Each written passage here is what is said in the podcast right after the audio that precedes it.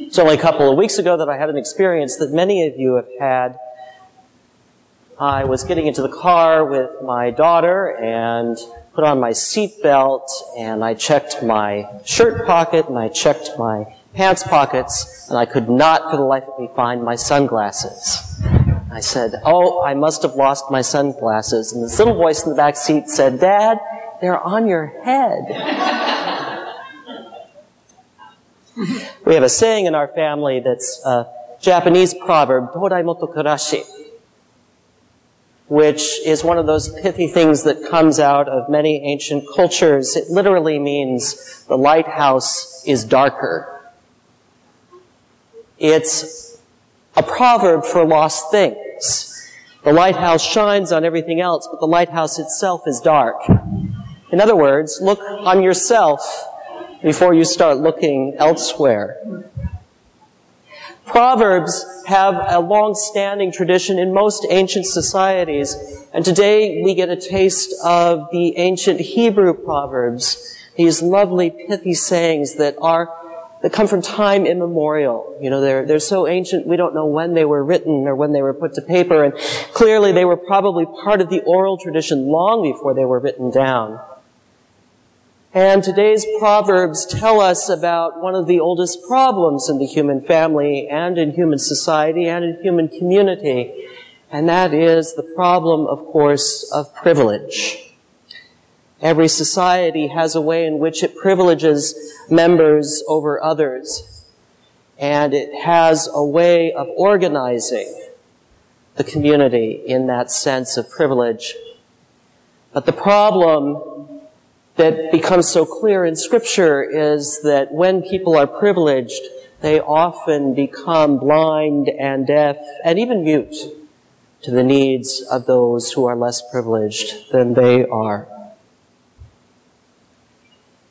The letter of James addresses precisely this problem in an early Christian community where obviously privilege had become a major issue for this community as it gathered and those who were wealthy received the seats of honor, and those who were not were told to sit in the less honored places. James points out that this is no better than the distinctions of the rest of the world. How does this make you different? He points out to them. You are making judgments just like the rest of the world makes, saying who is greater and who is lesser. Someone said to me earlier this week, we're very good at painting ourselves into corners with judgment. James points out, if we're going to paint ourselves into corners, we might as well do it with mercy.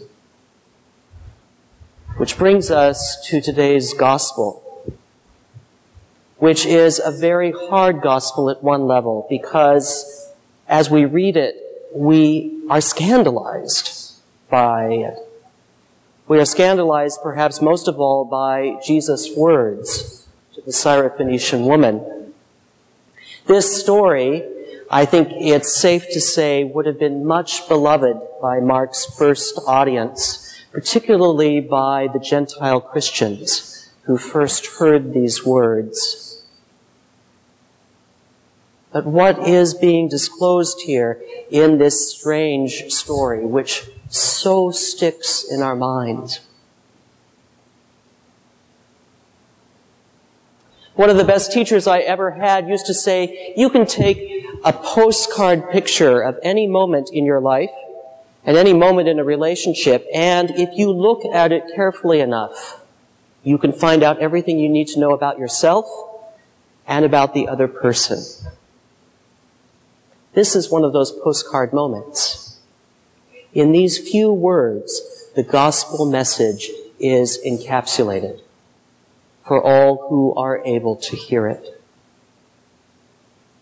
Jesus has gone to Tyre for a break. He's gotten out of the hot house where he has been under the gun, if you will, of the religious authorities, and he just wants to escape, get away, relax, refresh, just like we all do when we've been in the pressure cooker for too long. The setup for this story, as you recall, was from last week where Jesus had a debate with the religious authorities about ritual purity and the fact that his disciples did not wash their hands before they ate. I don't think Jesus expected to have another conversation about ritual purity with somebody outside of the Israelite community, but he does. And it's when he is confronted by the Syrophoenician woman. Jesus, like the rest of us, has a lot of cultural programming in his background. He has been programmed to know that Canaanites, Syrophoenicians, are lower than low. So low, in fact, they're considered like the dogs are, lowest on the purity scale. They have no place in the community of the Israelites. And in fact, if you go back and you read the sacred texts, they are the ones, if you will remember, whom the Israelites reportedly drove out so that they could claim the land. The Syrophoenician woman embodies everything that Israelites have been taught to hate and despise. Paganism, worshiping multiple gods, not at all connected with the temple in Jerusalem or their beloved Yahweh. And so all of that is playing in Jesus' mind when he is confronted with this woman who comes to him demanding that he heal her daughter. But the great irony that Mark wants us to hear in the gospel message is that she comes to Jesus differently than just about anyone else has recently in the story. Most of the people who have approached Jesus recently have approached him because they find Jesus to be a scandal. They have taken offense at him, particularly the religious authorities. Anyone who has been privileged in Jesus' world has been scandalized by him. He is their scandalon, if you will remember last week, their stumbling block. Something so offensive that they cannot abide him. But the Syrophoenician woman approaches him from completely the other direction. She approaches him and bows down at his feet. She looks at him through the eyes of faith.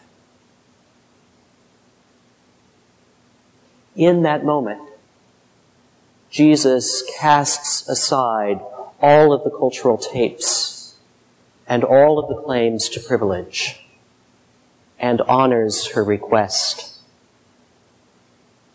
And that is the gospel message for us this day. And it is why Mark moves immediately on then to this story about Jesus healing the deaf, mute man. And we get the original Aramaic, Ephphatha, be opened. A message that echoes across the centuries, even to us. Christ's call. Be opened, he says, as I have been opened by this Syrophoenician woman's incredible faith. all of us, as we engage in the world on a day-to-day basis, are called to learn that often, often it is the marginalized and the minority, the refugee, the people in our communities with the least privilege who have the most profound faith, who have a great gift to share, who see the world more realistically and more through God's eyes than those of us who inhabit places of privilege do. Our challenge is to be open to those stories, to embrace them in relationship,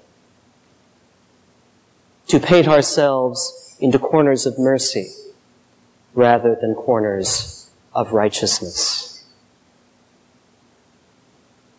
And this is such a critical message for all of us to hear in these days when all of the West is struggling right now with a huge wave of refugees coming out of the Middle East. On a day when our church leadership has asked us to stand in solidarity with the African Methodist Episcopal Church their calls to end the ongoing blight of racism in our society and our country. It is a call to recognize and let go of our privilege, that which makes us deaf and which often causes us to be tongue-tied. If Jesus can respond to the call to be open, perhaps we can follow his example. The good news is, with all of our cultural tapes and everything else, we are reminded this day that we are in good company. Jesus had those too. But in that steady drip of the word and sacrament that we receive each week, we must also hear his call to follow his lead. Ephphatha, be opened. Begin to see the world as God sees it. And to embrace the new community as God would have it. This has been a sermon podcast from the Episcopal Church of Our Savior, Mill Valley, California. We are a growing, welcoming community for those seeking to deepen their relationship with God and to journey in faith with God's people through the breaking of bread and in service to others in Christ's name. You can reach us by phone at 415 388 1907 or visit us online at oursaviourmv.org. That's O U R S A V I O U R M V for Mill Valley dot O R G. We wish you God's peace. We hope to greet you in person very soon.